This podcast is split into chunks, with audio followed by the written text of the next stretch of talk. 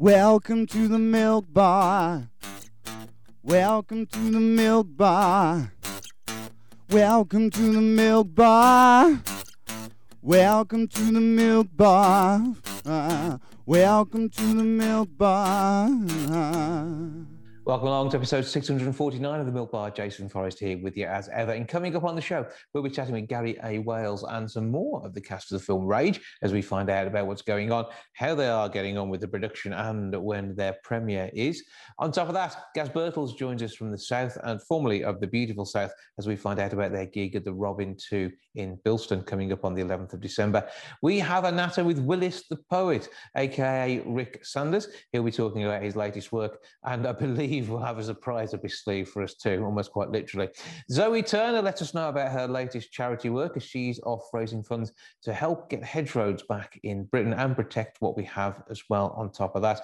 Plus, we'll be talking to Neil Curtis about his work as he has a brand new advent calendar that is certainly only for those with a very open mind. And Bob Lawrence shares news of his single release as well. A man whose voice you will have heard on voiceover work and on your wireless is now got his singing lungs on as well. So we'll be hearing about that. That's all coming up on the show this week.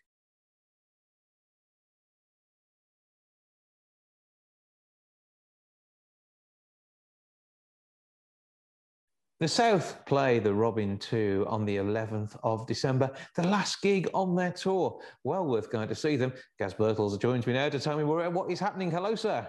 Hello, how are you doing? You right? I'm good. Yeah, I'm good. I hope you're finding you well. Yes, just woke up, but fine. That's the way we like it. So uh, this is part of the gigging life, though, isn't it? Oh, yeah. Um, You've been touring them down the country. Uh, the South, for those who don't know the, the band as yet, are missing a treat to start off with. It is the music of the Beautiful South uh, with members of the Beautiful South, just not the ones who used to stand at the front. Uh, well, one of them, yeah. Oh, yeah. Uh, Alison, uh, was the last uh, female vocalist with the with the Beautiful South. Yeah. And so you, have got that iconic sound. And you've moved to the, the, the, front of the band and are now singing, but it does limit your ability to play sax at the same time, I'm going to guess. Yes, I'm afraid so. Um, yeah. I to, when when Dave Hemingway left uh, a few years back, four years ago, uh, yeah, we thought, well, we either pack in the band or find a new singer. And we were thinking about finding another singer. And I thought, hold on, I'm a singer in my own bands anyway. I'll have a go. So uh, we, we auditioned me and I got the job. well, this is, uh, and was it you who was actually leading those auditions as well? Who? Sorry. Was it you leading? I was in charge. Yeah, I had the, I had the, I had the, the casting vote. Yeah. that, I think that always helps. But I mean, doing a fine job of it too, by all accounts. And uh, with with the work of the South, it's not unknown for the occasional song to come out of the, the work that you guys do that is, is an original as well, is it? Yes, yes. We, we did an album ourselves. Ooh, several years ago uh, as the South. Um, and we, have over the years put in various songs, but yeah, we usually end up with probably two songs at, at least from our album, which sits alongside. You know, we're, we're quite proud of them, and uh, yeah, people you can see people mouthing the words, so it's obviously uh, people are buying it. And, it's penetrating your audience and they're, they're yeah. getting in their heads, as did all the tracks from the Beautiful South back in the day, and uh, are now being kept alive in a live form uh, alongside the, uh, the, the new work that you're doing. And it is very much a sound which is born out of the quality of the musicianship. As uh, you know, some bands they're just kind of thrown together. This is not the case with what you guys do, is it? No, not at all. Um, so when when the, when the Beautiful South split up. Um, the drummer sort of phoned around and said after two years he was bored. bored so uh, half of the band got together. So there were six original members, and we just replaced the ones who weren't there. Pretty much, we with the beautiful South there were three uh, lead singers, but in, in the South there's only two. Uh, and in the beautiful South there were three brass players, and in, in the South there's only two. So we've we've actually you know, like nine members in the band instead of 11, which is, which it's still a huge band though, isn't it? And I think this, I, have got, I haven't managed to get to a gig, but I've actually seen some of the guys from the Beautiful South performing at a gig I did a while back at the, uh, the, the, NEC in Brum. And, and that was amazing in itself. They were performing alongside Eleven Creed. And I don't know whether you were one of those to be fair, because it was a little while back. So the look on your face says no, but there was some of the brass section there then. Um, and uh, yeah, this in itself is, the, the, the musicians who will turn your hand to whatever is necessary, and uh, it, it's all about the, the quality of the performance, and, and you just shine when you're on stage. Yeah, it's, it's as as members have left over the years, I've replaced them with people I know in Leicester to make the logistics a bit easier. Uh, and yeah, I know that they're all of a, a great quality. Uh, and the hardest job is when um, Damon, the keyboard player, original keyboard player, left, Damon Butcher, because uh, when you listen to Beautiful South songs, it's pretty much all keyboard led. Mm-hmm. Um, and so we have the hardest job replacing the keyboards actually. Uh, but the chap we've got now, Andy Price, is, is stunning. It's uh, yeah, it's a, it's a real pleasure to. I do I do actually stand in awe, listen to some some of the things he pulls out the bag. And, wow, that's beautiful. You know? so, yeah, right. It's great working with them. And there have always been songs that have been about the melody and clever lyrics too. And it's it's I think you, you get that, and you, you need to listen to it on every layer and every level. Yeah, yeah. Obviously, throughout the years, uh, I thought to know all the songs. Obviously, you know, playing playing brass since 1989. Uh, but actually, when it come down to reading the lyrics and, and, and, and singing them, I thought, how the hell does he get that that line in? You know, I've never heard that those words in, in my life. You know, um, but yeah, so I've had to sort of really concentrate on the the lyric aspect, which is, like I say, it's, it's just it's beautiful. Um, but also, I've had to learn to sing. You know, I have I've had to learn to sing properly because I thought I, I, thought I was okay, uh, but yeah, the the range of um, because I'm probably singing both parts, Dave Hemingway's and Paul Heaton's. Mm-hmm. Excuse me. So yeah, some some songs are quite low, some songs are quite high. Um, so yeah, I've had to learn how to sing these great lyrics. So what can we expect as far as the set list goes on the night? Uh, have you got support too, or are you being your own support and really treating us? Well, we have been doing two two gigs, uh, two sets a night uh, since July. Uh, but I saw the contract come through the other day, and it says we're we're doing one set and we have a support. So uh, I think that means we've got to do a, a, 90 minute slot, which is which is what we've always done. Um, but yeah, it'll be all the big hits that you everyone knows, um, but with some album tracks in there, which you know you have to be a die-hard fan to sort of to know what they are. Mm-hmm and I'd say a couple of our own our own tracks as well. And there is always going to be a song that somebody knows, or even if it's an album track, that everybody knows a Beautiful South song, even if they've never seen the band live. I mean, the, the, it, it is music which is which sits in at the, the core of, uh, uh, of, the charts for. I mean, it was what a good ten years, wasn't it? must have been. It was eighteen, the actual full length of time we were together. But yeah, I suppose by the end, uh, the hits were probably not so big or whatever. Um, but yeah, it's uh, 18 years worth of yes, sort of top 40 hits. And and we do find that you, know, you, you find people have been dragged along by the friend or the or the boyfriend or the girlfriend, and um, then coming up to them and say, I didn't know, didn't realise I knew so many songs, and, and that's mm-hmm. generally the, the, the reaction. but but, but the band are at the forefront of, of, releasing on CD as well, and you always got a treat with a Beautiful South CD uh, with maybe an instrumental or something, so you could sing along at home, uh, or there, there, were always extra tracks, and you, you, always got good value from the band. And again, this is what you're going to give with those 90 minutes on the night on the 11th of December. Absolutely, yeah, yeah, um, yeah. No rare B sides. I'm just thinking. I'm just thinking. Um, yeah, I know what you mean. There were some sort of songs that never made the albums and just you you had to buy the single to get these tracks. And uh, yeah there's a lot of uh, so I'm just trying to think of some of the instrumentals we used to do like we did used to do a few few live instrumentals as a beautiful south uh, mm-hmm. but yeah we've not got ah, good point. Mm. Well, I, I, I, have the first three singles in their cardboard sleeves still in my record collection at home, and uh, they, they, were beautifully packaged as well. It was always a nice way of doing things, and again, putting them into a cardboard sleeve, which it was like an album, uh, was so much better than those horrible plastic cases that we used to get singles in back in the day. Yeah, yeah, I think I, I've still. At the beginning, we used to, you know, when when every single came out and every album, we got copies of it. But towards the end, I think it's just got fed up of giving them out to the band, and we, we had to ask for them if we wanted them. So, um, so, so not, i don't, I don't possess the full full collection, which is a bit odd. Yeah. Well, I've certainly got bits and pieces that I've enjoyed and dipped into over the years. And uh, having seen the band play live at uh, uh, it was uh, the V Festival in, I'm thinking 99? 98, 99, must have been somewhere around there. Must have been 99. Uh, so, yeah, so I'm glad you remember that better than I did. But I, I was I got sunstroke that day, so uh, oh, that, that, that's my excuse, and I'm sticking to it. But yeah, yeah that was a treat in itself. Seeing the South perform now at the Robin 2 in Bilston is going to be amazing. 01902 401211. That's Wolverhampton 40 12 11 or the robin.co.uk for the website to get your tickets. Get yourself along there, see the South, Gaz Birtles and the eight mates who are out on the road. Gaz, lovely speaking to you. Thank you for joining us and uh, have a great time on stage. Great. Thanks a lot, mate.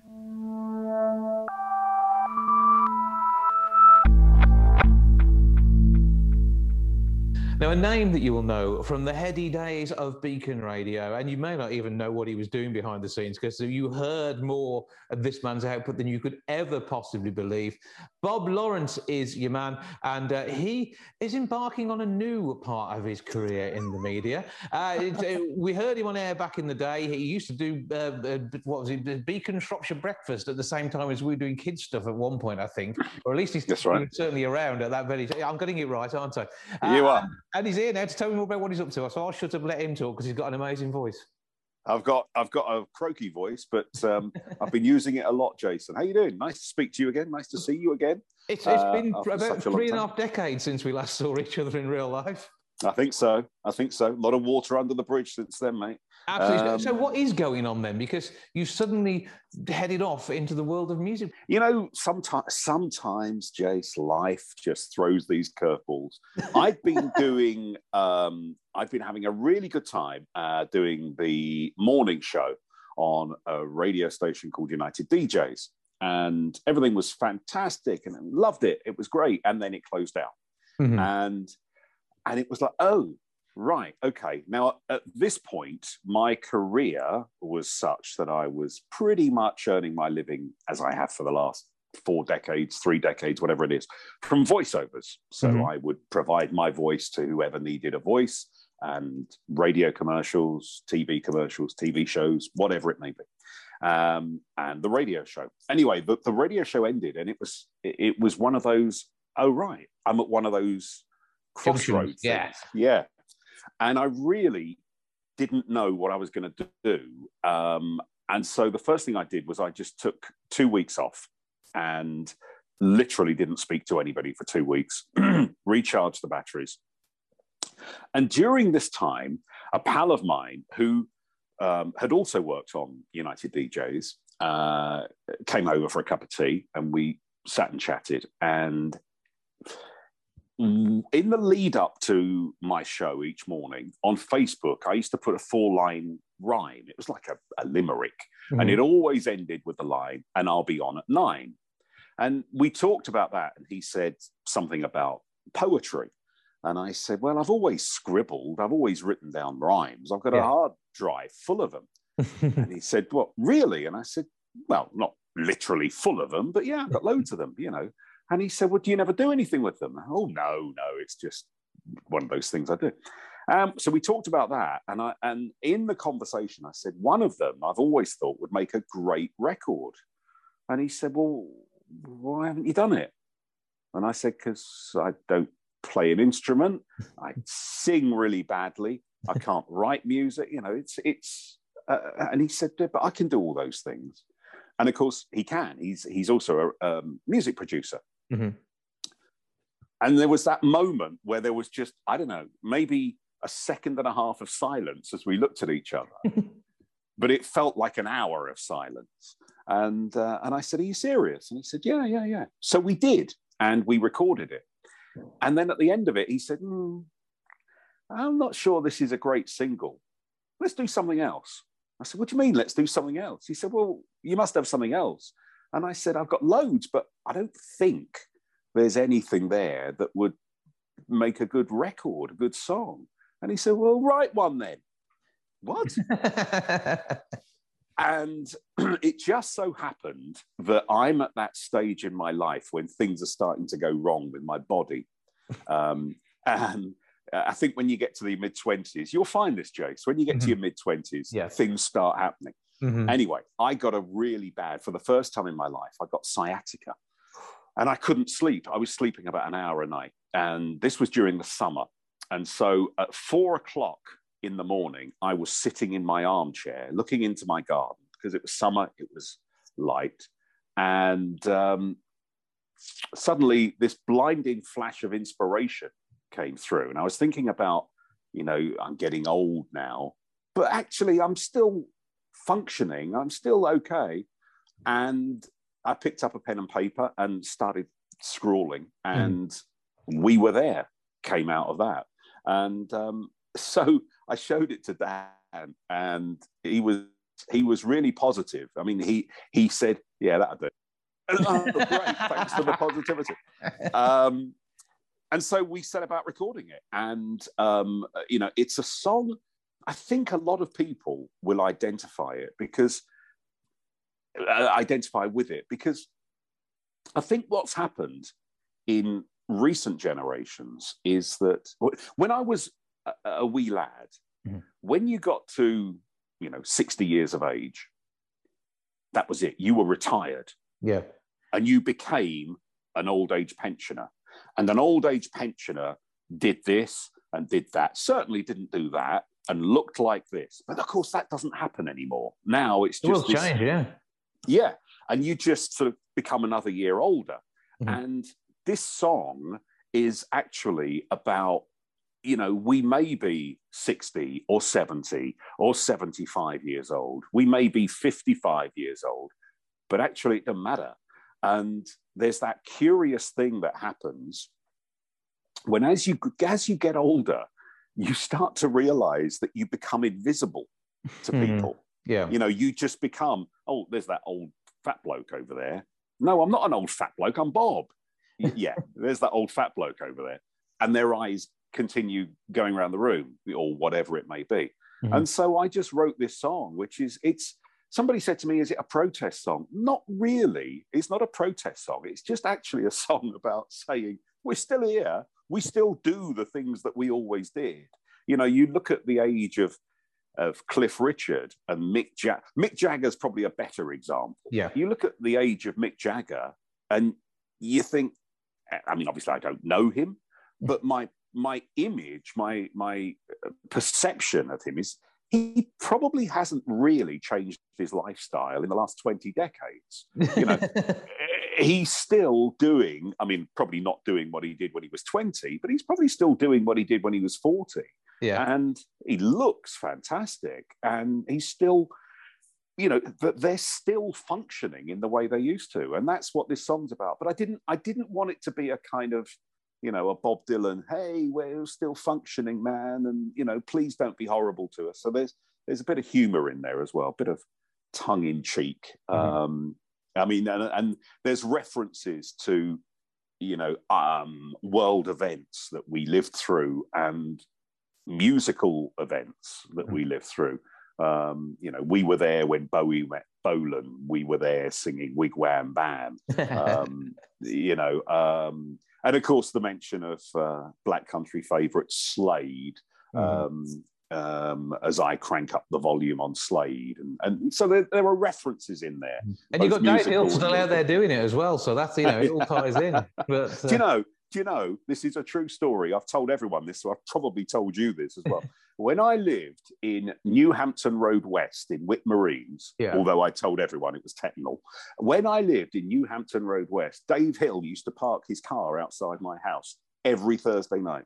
That Yob, Yob two was it, or Yob one, whatever his number plate was. So. Uh, yeah, I could have got him on it, but um, no. Although, w- w- I mean, there is um, there's an amazing guitarist on it who was in Showaddywaddy for 14 years, and uh, he now plays with um, Wishbone Ash, and he did some amazing guitar on it. But yeah, it's it's basically a bit of fun, but with a message. Uh, but, but do, but do we actually hear your voice on here, though? Mm. Is Oh, it yeah, you- really you and everything? it's really me and everything. It's me. Um, it's me singing, which you know took a while. I've got to say, Dan deserves a Blue Peter badge for for doing that. Um, there's me singing, which I never ever thought would happen in a million years. Um, but there's me singing, and there's me talking in it as well. Um, and it, and it's it's a bit of fun, but I hope it will resonate with uh, an older clientele. Mm-hmm. But I think um, younger people, I'm just hoping it might not change their view because a song's never going to do that on its own, but just make them think a little bit. Actually, you know, yeah, you are still a human being and you still have got a little glint in your eye. And, um, you know, because because undoubtedly they think that, you know, you get to I don't know, let's say nominally, you get to 60 and then you, you lose all your sense of humor. And, mm-hmm. you know, it's, it's madness. But yeah. so that's the idea behind it. And, you know, whether it works or not is, is, is down to the people who listen to it. But um, I think it, I think it does. Well, we're going to do exactly that in a moment or two's time. Uh, but uh, how does this work as far as socials and promotions go? Because I should think there must be an amazing advert with you doing a voiceover on it. Hopefully, please tell me that. there was one uh, a few weeks ago in the lead up to it. See, this is all new to me. Um, social media, and, and I know social media has been around for ages, and I've been on social media for ages, but I've never really understood how you use it. Mm. And uh, so, in the lead up to the release of the single, we had um, we had specially made little videos, you know, in the build up, and one hmm. of them had my voice on it. But um, you know that there's there's only so much I can do with my voice. and, uh, it's not true. Uh, you pop up all over the place. I I love it when I said. There's Bob, and uh, I, I, know him. Well, I knew him 35 years ago, anyway.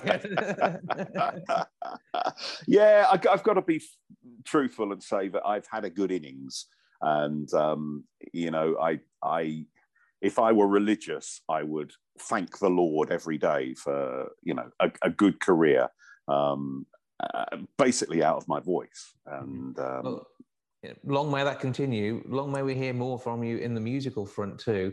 I think it's a bit of a treat. So uh, we're looking for actually, if look at Bob Lawrence, we were there and on all the platforms, Spotify, yeah. and, and is a real CD too?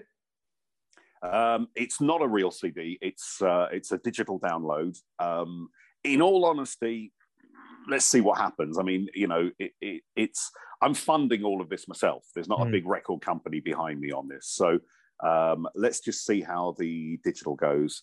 I'm not ruling it out, but we, we want things for you to sign. This is what it is. We need we need product, uh, so uh, we, we, should we should work on, on that one. Meanwhile, it's always a pleasure speaking to you. It always was Thank over you. the years. You're such a talent, Thank and you. I, I, you know I can say that because I've seen you at work. It's amazing. Bob Lawrence, thank you for joining us. Jason, thank you very much.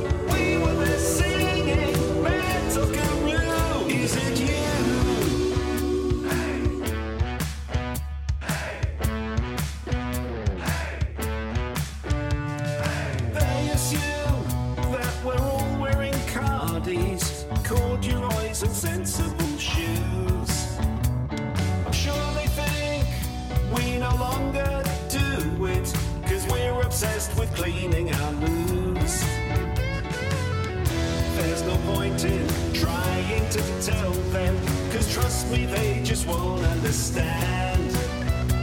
But Grandad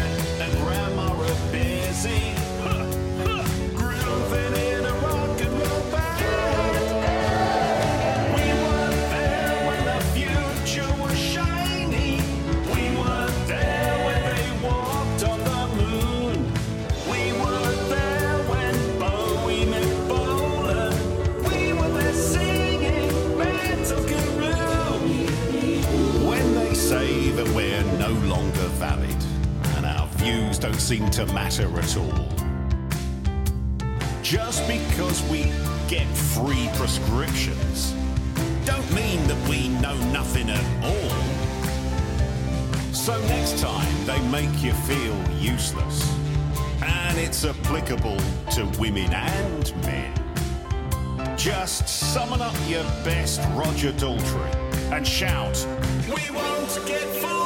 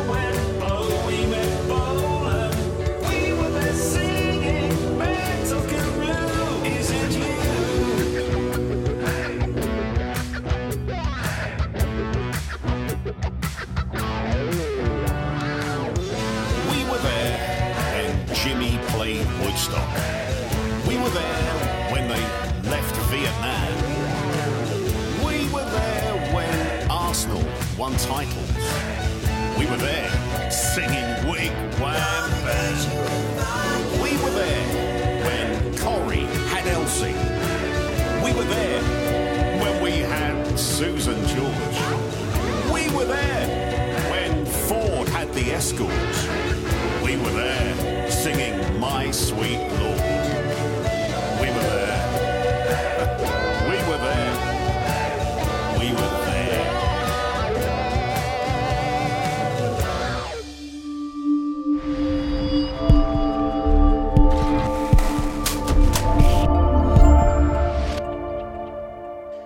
Spoken to Gary A. Wales in the past about the movie Rage. We are now joined by Gary and another three of the team behind the project.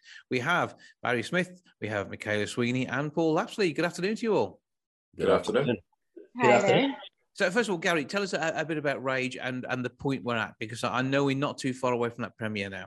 Right, exactly. So, um, Rage we've been working on for quite a while. Uh, myself and David, who unfortunately couldn't make it today, Mhm. um, we've been working on it for quite a while, and we we have came across this uh, these wonderful people um, and in the line of uh, creating it. Also, um, Rage is about uh, a young man who takes a, a, a spin with uh, drugs and alcohol. Um, he gets a little bit violent. Well, I'm, I'm not going to say a little bit, but he gets a, a quite quite violent towards his family, Mhm. um, and things take a really strong twist. Um, we we made this project to, of course, raise awareness of domestic violence, drug abuse, um, and what that can actually do to families. Um, we do have a few of the the cast here. Um, we've got Michaela, who played the babysitter, um, who actually observes me uh, handling some drugs in the household um, with my wife and child. Um, we've got Paul Lapsley, who was Ryan, i.e., the bar security guard, um, who violently took me out. and um, we've got Barry, who played one of the police officers. Um, so, yeah.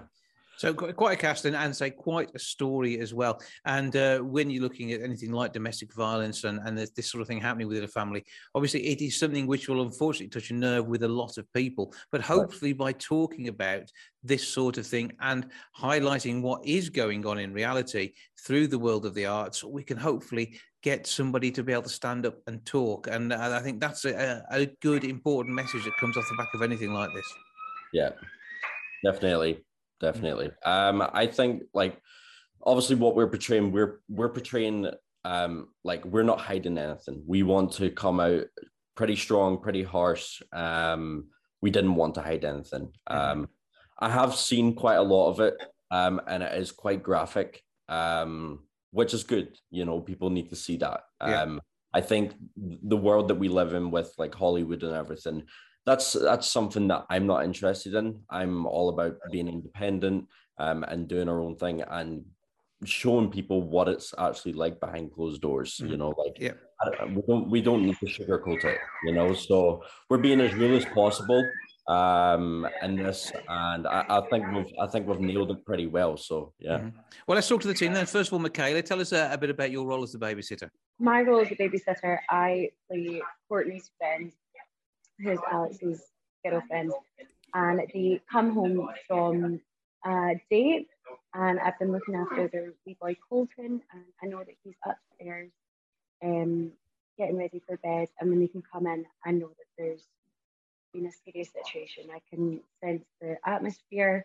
I hear shouting when they come in the door, mm-hmm. and I ask her if she's okay, um, before before leaving, and I just get this very bad feeling. I actually see the character Alex take some drugs, um, before I leave, and then that um makes my character phone the police. Um, and what was it like coming to a film like this? Because once you'd read the script, you knew that it was going to be quite a harrowing tale. Yeah, absolutely. Um, it was quite intense um, watching it as well because we all the cast remained on set, um, even during the kind of private scenes. Because again, in front of me, I was only witness to arguing. I didn't mm-hmm. see any violence as a character, but on set, you know, it's quite it's quite intense, definitely a serious topic that we spoke a lot about. And so, Barry, tell us a, bit about your character and, and his interaction with the story. Uh, being the police officer, it was, uh, you know, it's quite powerful when you're coming into the room. You're finding, you know, what's happened there. You're arresting them. You're, you're taking them into, you know, like the police cells. It's quite powerful. It's quite lifelike. The film's quite, uh, like Gary said, it's quite uh, to the bone how you'd imagine life situations, which is it's good, you know. Um, but a, a, difficult story to tell, and one where I mean you, are playing a, a, part on, on the right side of uh, the uh, the story. But even so, uh, you know, just just seeing what the other actors are putting themselves through to get this to come across so realistically, that must have been quite traumatic. Yeah, it was great. I mean, uh, especially when we did uh, you know the police scenes. Well, I was involved in it. Um, it's very uh, it's quite lifelike. You know, it's good to portray and get it as close to the bone as possible, which is good. You know, very, very uh, powerful scenes, I should say. Mm-hmm. Uh, and Paul, you play a major role in changing the direction of the story. Yeah, well, my character is uh, Ryan, uh, who uh, at this for the bar scene uh, was to throw the character out and well to make it look as well as great as possible door stewards don't usually throw people out this certain way because uh, I used to be a door steward myself many, many moons ago. Uh, but I was also the fight coordinator for the whole thing as well. So I did all the arranging for even the police scenes where they had to put them in a restraint mm-hmm. and they put them into the cell. Uh, and that was good as well.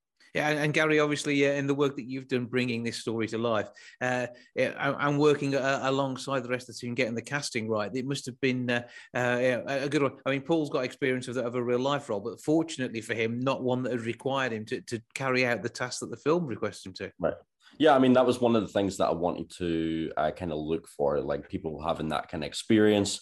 Um, in their in their past lives and stuff like that. You know, I, I know Paul um, for quite a long time now, so I, I know exactly what he's capable of.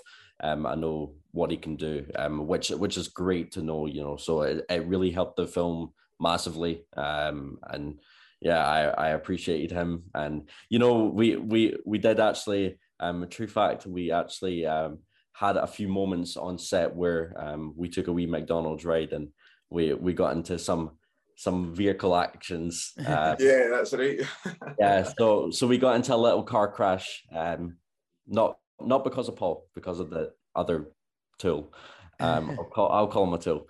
Um, but yeah, I mean, he he kept us chill, you know, and he's he's just been absolutely amazing. He's he's worked really well with us, and he, he knew everything, which was great. So like we didn't have to like outsource and look for these other people because he was there to he mm-hmm. kind of knew it like he knew about harnesses and knew about like different like if if there wasn't um if there wasn't something in front of him he, he, he would think of something and he would go get it and he would come back in and find the find the way to make it work to make exactly. a fight scene work and, and the action work there. Uh, exactly. So, so Michaela, I mean, you I haven't seen the whole finished product yet. I'm going to guess. No. Not as yet, but are you, are you excited by this? Yeah, absolutely. Um, so it's it's always a good build up, um, and it's nice to see the finished product. You know, it's hard to imagine all the wee individual scenes coming together, Mhm. um, and and hearing the whole story in one. Um, so yeah, definitely looking forward um, to to seeing it soon. Yeah. And then, I mean, looking to, to, to Barry, I mean, for, for you, um, again, you, you get to uh, wear the uniform in this one and, and, and be a figure of authority. So uh, is that is that something that, again, that you, you, you've enjoyed doing and are looking forward to seeing the final piece on? Oh, definitely. It's uh, it's exciting, you know, especially to see the finished article. I've only seen the glimpses of it, and it looks great. So to see the full article would be, I'm definitely looking forward to it. Mhm. Uh, and Paul, I mean, standout moments for you, I suppose, are actually throwing Gary out of a bar. yeah. well, yeah, and helping uh, Barry and the others uh, do the restraint as well. Mhm. And no, it was good. It was good. Yeah. I'm really looking forward to the whole thing put together. Yeah. Well, we're not too far away from seeing that. Gary, give us all the details on, on what we have so far as far as the premiere goes and, and what happens next. So basically, right now we are currently in post production still. Um, I have went through maybe two drafts now, so I have seen final pieces, and these look amazing. By the way, just saying. Um, so it does look good, and I'm actually I'm really looking forward to to to showing all the team. Um, to hear their thoughts um, on ways that we can maybe improve it or just get some feedback like like on the spot, you know, so that'll be good. Um, we do have a premiere coming up, which is January 24th, and that is going to be at the Hippodrome Theatre in Bo'ness.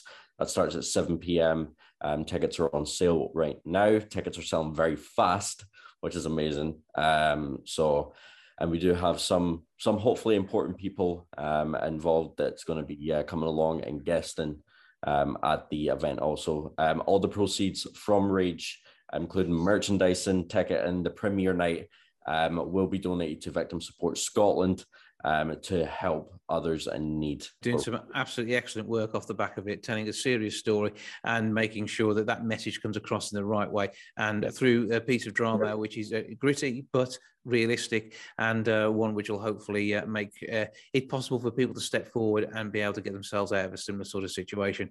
Uh, for now, thank you all for joining us. Thank you so much. Thank you. Thank you, thank you very much. Thank you very much. Yeah.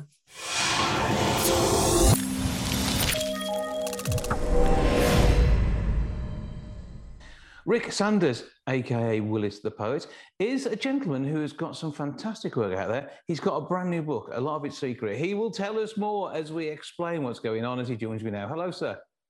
Hello, Jason. How are you doing? I'm good. I trust we find you well and uh, the, the living life at the moment. Yeah, I'm, I'm not too bad. I I, I, uh, I went to London last weekend, and my daughter gave me a, a shocking cold, uh, as they as they do. So um, I might be coughing into my sleeve at some point during this conversation. But I've got a glass of water, which is very professional of me. As long as you follow all guidelines, we'll be okay. so, the top secret poetry notebook. yes. What, what, uh, what on earth's going on here?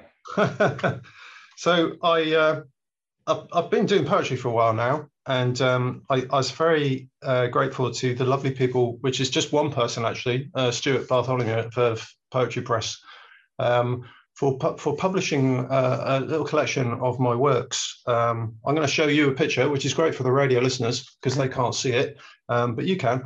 Um, and it's really a collection of uh, comic verse and nonsense, which is which is kind of what I do really. Um, grown up over sort of four or five years, as I say, performance poetry, and um, yeah, I've known Stuart for a while and been involved with been involved with the Verve Poetry Press and the Verve Poetry Festival, which is a it's a Birmingham-based poetry festival. It's just fantastic.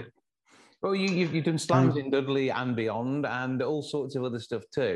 And is with with Willis the poet, is this a persona, a character, or just an extension of you when you want to be anonymous? Oh, I, mm, it's a little bit of everything, really. Yeah. Just to start with, it was a um, it was a way of getting me in front of an um, open mic night um, microphone without feeling too nervous. So I, yeah, I adopted this character so that I could step out of myself, I suppose, to perform. Um, and yeah, and that just really helped me with the nerves when I when I very very first started. Mhm. And then once I created this character, I uh, I couldn't go back then. So that so that was that. It's my own fault, really. But, but does he have a, a kind of different look to you? Is, is it almost you are donning the, the outfit that is Willis? Yeah, sometimes. I'm known for my cardigan collection, uh, which Willis always wears a nice cardi uh, when he when he's out and about. Um, but then again, I wear I wear them every day anyway, so it's like, well, it's, it's actually really me. It's, Um, it's winter, it is allowed. That is expected at this time of year. But Willis would wear one in the height of summer. he would, yeah, he's got he's got a range of knitwear, um, knit, you know, range of knitwear that he can apply to any season. Jason, that's the way it goes. And, and, and another creative uh, stream for you? Are you knitting your own cardies these days? No, no, I don't think I'll go down that road.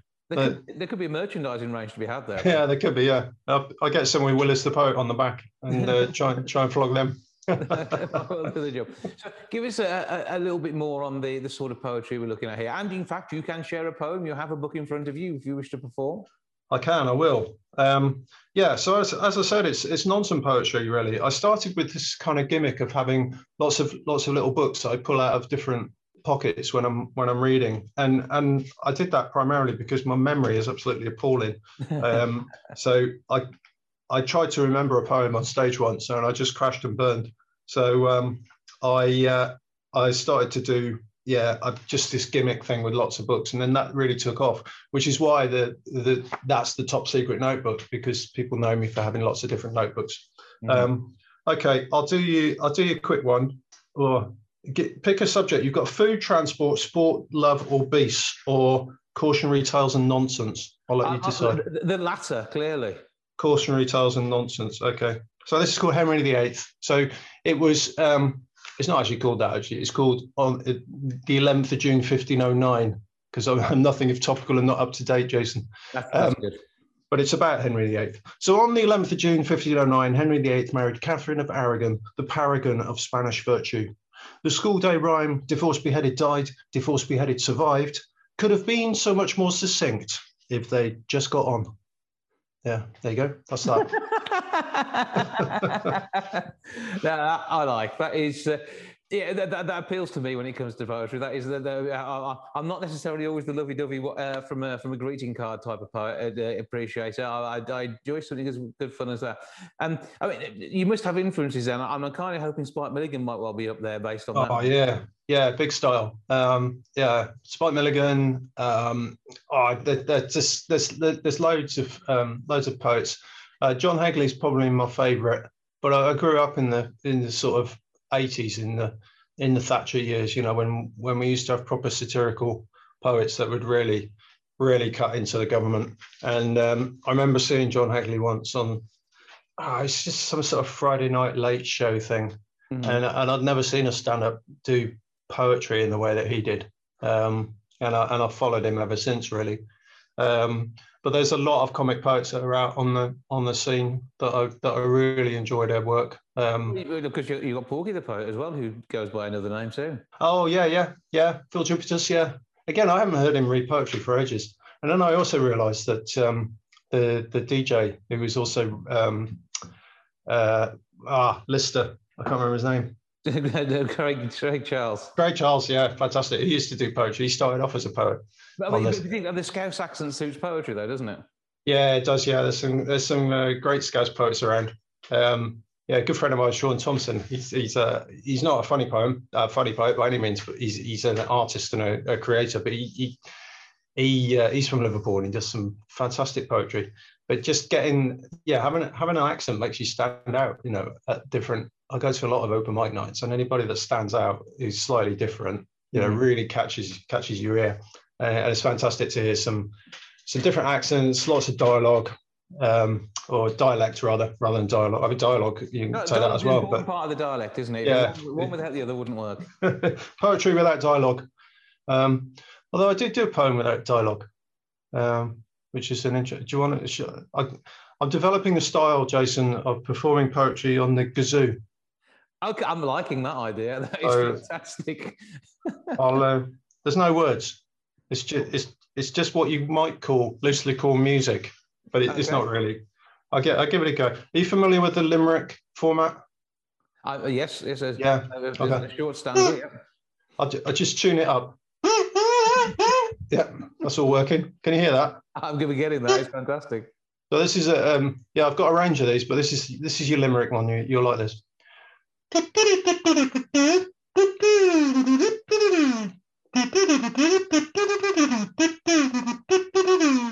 Oh, And, and that that is a, is a quality bit of rhyming there as well. I mean, uh, the, the way you did the th- with the th- as well, that was just spot on. it's brought a little tear to my eye. Actually, it's very moving. That I just Um, thought you spilt your water, but there we go. So, uh, whether you're channeling the clangers who would have done that on Swanee Whistle, or whether you're Oh. performing uh, some amazing work with actual words in, uh, it sounds like you're a treat, uh, whatever stage you happen to be on. What else is going on? Because you, you've got slams and the like. We can get the book. The book will make a fantastic festive gift. So, give us all the details on what we do and where we find you. Yeah, so the book um, you can either uh, well, actually you can get it through uh, Verve uh, poetrypress.com. Um, just go onto their website. There's some fantastic um, poets published on there. Just um, yeah, search for Willis the poet or or Rick Sanders. It'll come up on both, um, and you can buy the book through there. Um, and um, yeah, that's the easiest way to get it really, uh, unless you know me personally, and you can contact me personally, and, and I can send you one in the post and, and scribble my name in it as well if you want. Try, try Um, stalking him, look for him on Facebook, see how you get on. It could prove interesting. Yeah, yeah. Well, Rick Sanders, aka Willis the Poet, thank you for joining us. You're very welcome. Thanks very much.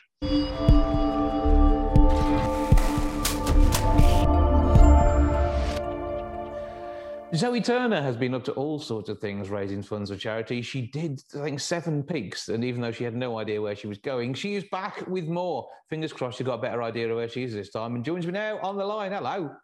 All right. How you doing? Good. I like your little monkey.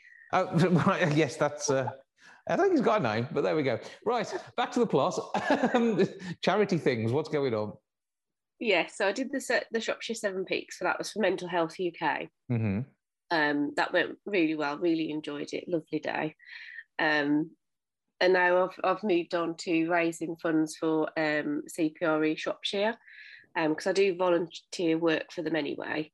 Um, and it's a, a, a charity really that I don't think gets the recognition or funding that it deserves. But Um, tell us a bit about what they do then. Well, CPRE Shropshire is the local branch of the national CPRE, Mm. um, and that's the campaign to protect rural England. Um, so they any sort of it's it's more than just looking after uh, just looking after the countryside and open spaces. Uh, they're actually campaign to get um, new laws brought in to protect things. They're campaigning with um, MPs and politicians to change planning laws. Um, you know, so there is a lot that they do behind the scenes that people probably don't realise. Um, but it is all about making the world um, a better place, I suppose, and it's helping with climate And, change. and not, not eroding what we already have. Yeah, protecting what we have for future generations. That's what it's all about, really. Um, and CPRE is, is the local branch of that. Um, and what they've got running at the minute is a hedgerow project. Mhm. Um, so it's a project that CPRE National um, are, are backing. Um, so it is funded a lot by them. Um, but it's to highlight the importance of hedgerows, um, you know, both in your own back garden and, and out in the middle of nowhere in, in the countryside and what benefits it does for climate change, for wildlife, um, you know, so and, and why we need to protect it. So they're running a, a whole project from it started in September and it's going through to April next year, um, and hopefully beyond that as well, um, just to educate people about the importance to protect the hedge hedges as well that we've already got to replant new hedgerows. They've got hedgerow planting workshops and days planned. Mhm. Um, all the talks are free. They're all online as well, so you don't haven't got to go anywhere. Um, and as I say, they go through various um, pro- like various subjects such as um, foraging in hedgerows, what wildlife you can find in hedgerows, how to protect hedgerows, um, and just anything to do with hedgerows is basically. A lot of hedgerow related stuff. And, and, and how does this time with the fundraising that you're doing then? And, and what are you doing? Is it Um, well, the fundraising that I'm doing is is um, a 10k run um, Mhm. As part of um, Telf, Telford Athletic are doing it on the 12th of December. So I've sort of signed up to do that and then started fundraising um, off the back of it as well. Um, so you know anybody who wants to donate i'm going to get it in early because sometimes i forget to hand it out so just giving pages uh, justgiving.com forward slash zoe hyphen turner 18 and you can uh, give funds on there and if you want to find more out about the hedgerows project and everything that's happening locally um, that is on CPRE Shropshire's website, and that is cpreshropshire.org.uk The hedge planting dates run from the 4th of December all the way through to February the 26th at the minute, but there will be others added on there. Um, and obviously, you get full training on how to do it. There'll be like an expert there to show you. So you're doing the run and you'll be planting some hedgerows too? I will do, yeah. That's it looks, that looks a lot of fun. We've had a few already, and there's pictures up on, on our website as well. Mm-hmm. And you know, when you, uh, you you take it on a challenge like this, I mean, you do like your running, don't you? So this is going to be good. Yeah, yeah, and I have got another one for April next year as well that I can. Well, we'll, we will talk about that then too. But uh, as long as you keep him busy, that's what we like. And uh, what uh, with with the work that's been done here? I mean, how, how did you, you, you discover this charity? Oh gosh, Jason, that's opening a can of worms. That is really um, okay. You, you, saw some hedgerows and thought I can do better. No, um, I've been I've been volunteering for for them for quite for about 12 to 18 months so i mm-hmm. sort of look at their social media side of things which as you know i'm i'm interested in anyway um, but they helped um, i'm in a campaign group in shifnal called shifnal matters. Yeah. Um, because there's a lot of development being proposed for us that will virtually double the size of the town. Um, so we've formed a group we're objecting to that and that's still in the process of, of have been objected to. And CPRE Shropshire have really helped um, us look at what we should be looking at and pointing us in the direction of what sort of things we need to be objecting to. They've been really, really, um, you know, helpful. And if we had to pay for that advice, you know, it would be, um, you know, a lot of money. It would be priceless. So um, that's how I got into knowing who they were. Um, and then I've obviously I've, I've, seen an advert for volunteers and I wanted to to join them and give something back because I can see the the work that they do is um, you know a lot not not a lot of people know what they do and they can help so many more people as well and obviously look after our countryside for future generations which is the most important part of it as well Mm-hmm. And uh, yeah, if we start to lose this sort of uh, environment, the hedgerows are so important for uh, the, the, wildlife. Uh, to the point at which obviously they before we cultivated the land they got plenty of places like hedgerows to run around in the hedgerows mm. became their new home when we started growing crops in the middle of it and uh, if we lose any more hedgerows because now obviously fields are bigger because they're putting machines in rather than tending them with horses and and, and, and cattle and the like so mm. You know it, it is a very very different world isn't it yeah, I mean, they, they want to increase hedgerows by 40% by the year 2050. Um, and they're also campaigning to get it put into like um, the new planning paper as well. That that if you want to develop somewhere, you have to look at the hedgerows and preserving it as much as you can purely well, for that basis. That sounds like brilliant work to be done. Give us all those details again. You're just giving page where people can sponsor you for your run. Yeah, it's justgiving.com forward slash Zoe hyphen Turner 18 and the CPRE webpage for the, the dates of what they've got coming up is um, CPR, let's start again, CPRE Shropshire.org UK and there's all the hedgerowing things on there as I say there's free talks there's days to plant things if you want to get out and about get your wellies on that's what I was doing Zoe Turner thank you for joining us thank you very much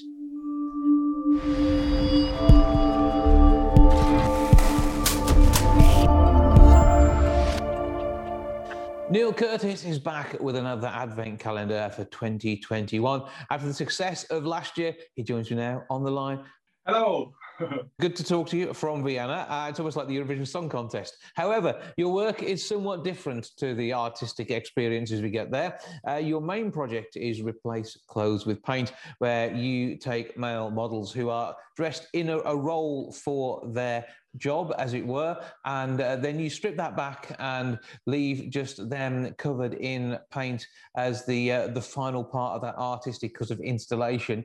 Um, this uh, in itself has some uh, some challenging uh, moves into it and is for the open-minded, but it is certainly not about anything other than the, the, the revealing of the the human form and the way in which we we use that in our in our day-to-day lives. Yet we cover it with clothes. Yes, that's true. Wow, that was very long introduction.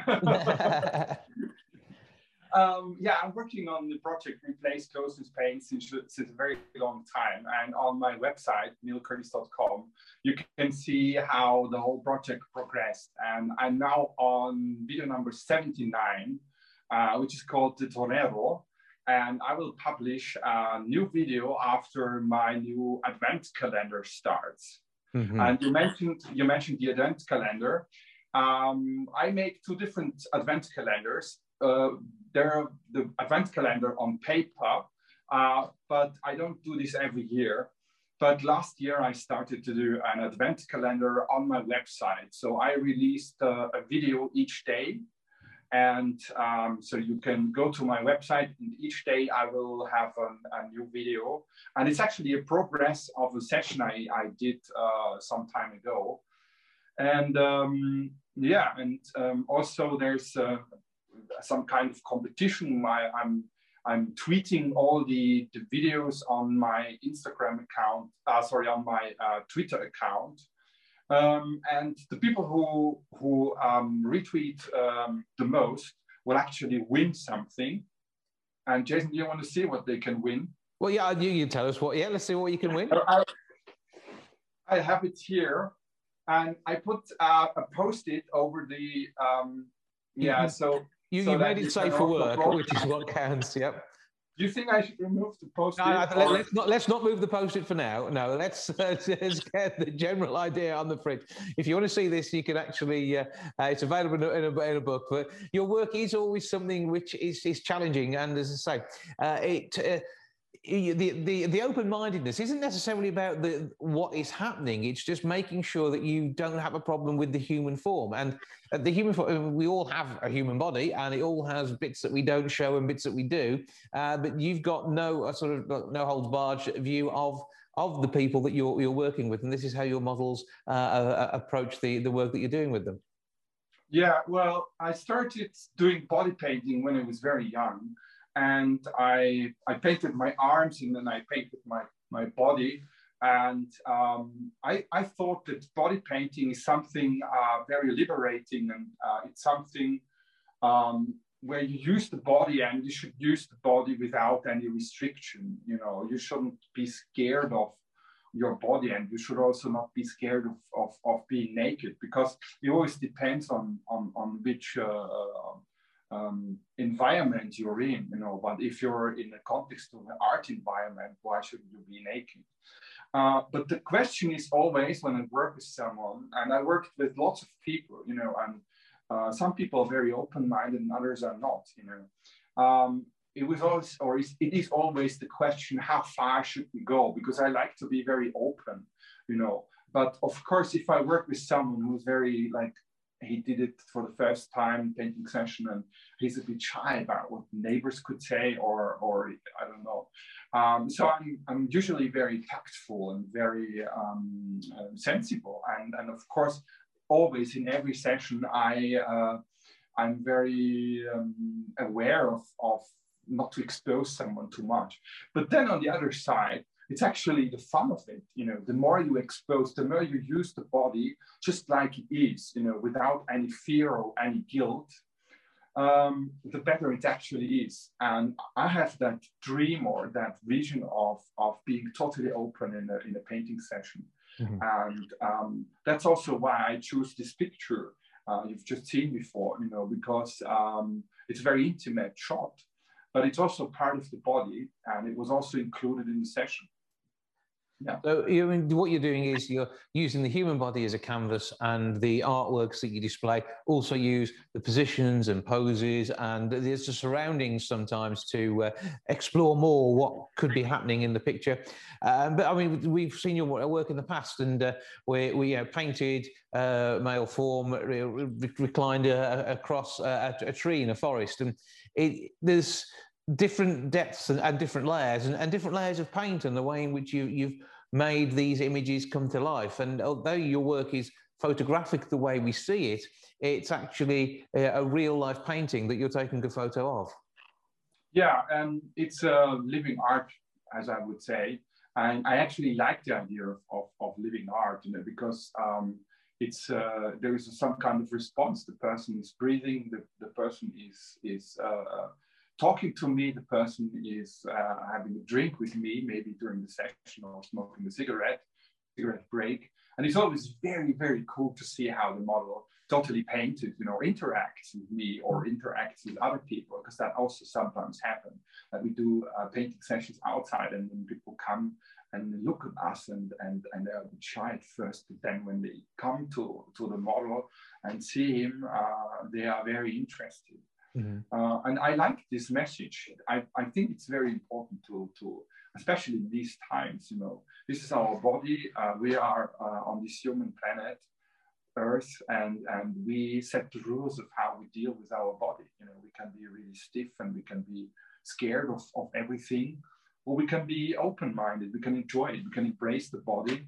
Mm-hmm. And um, if uh, this is also linked to art, then I think this is wonderful. Well, the the Advent calendar itself will begin on the first of December, and it will give you the chance to explore uh, an installation over the twenty four days. And, and see how that living artwork comes to life. And as we said, this is for the open minded. It, it is not in any way anything sexual. It is very much uh, just a, a, study on the human form, but all of that human form. There isn't anything that you won't see.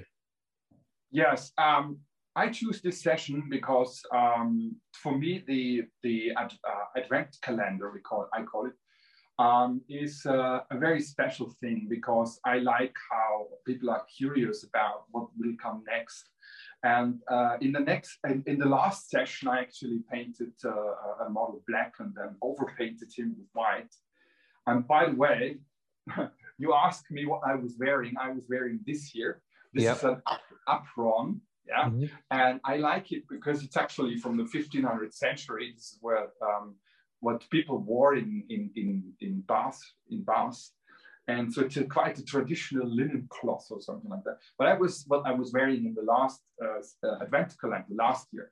But this year I wanted to do something different, and I instead of black and white, I decided to make a session in colors. Mm-hmm. So the model is going to be covered in three layers of paint. I'm not going to tell you which colors. And uh, also the session was a very open-minded session. So the model was very, um, I talked to him and I said, um, we can go further. We can, I can expose you in some kind of ways. I want to use you as a surface. I want to use you like an object. And he said, yes, go ahead. I, I will tell you if it goes too far. And he didn't tell me that it went too far. And some of the scenes are very provocative, to be honest. And I hope that the people who will follow my advent calendar on neilcurtis.com will also like it because um, it's uh, it's very unusual and, and, I always ask myself in which direction should I go as an artist. And um, and, and, for me personally I, I like uh, to me it's very important that I'm I'm a serious artist and what I do I, I'm aware of the erotic side of it but I also don't want to be um, too erotic or sexual or cheap, you know. But the question is, how can I push the, the, the, boundaries? You know, how can I go further, and how far should I actually go? Give us the website details. The website is called neilcurtis.com, like my name. So www.neilcurtis.com, and um, all these uh, all the videos will be released there, and I will also feature them on on Twitter you can find all the links on my website.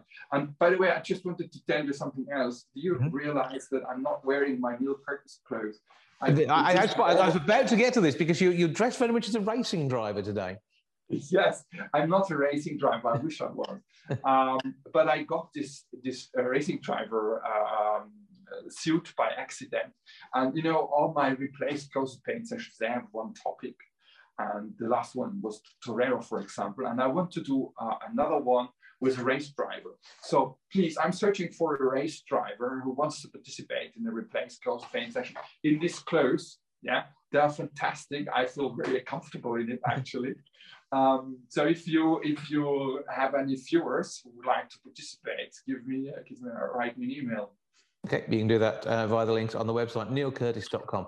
Well, Neil, always good to speak to you. Have a good time with your Advent calendar for 2021, and uh, we'll talk again in the new year. Thank you very much, and I also wish you a Happy New Year uh, once it's there. And hopefully not with Corona. Fingers crossed. Ta for now.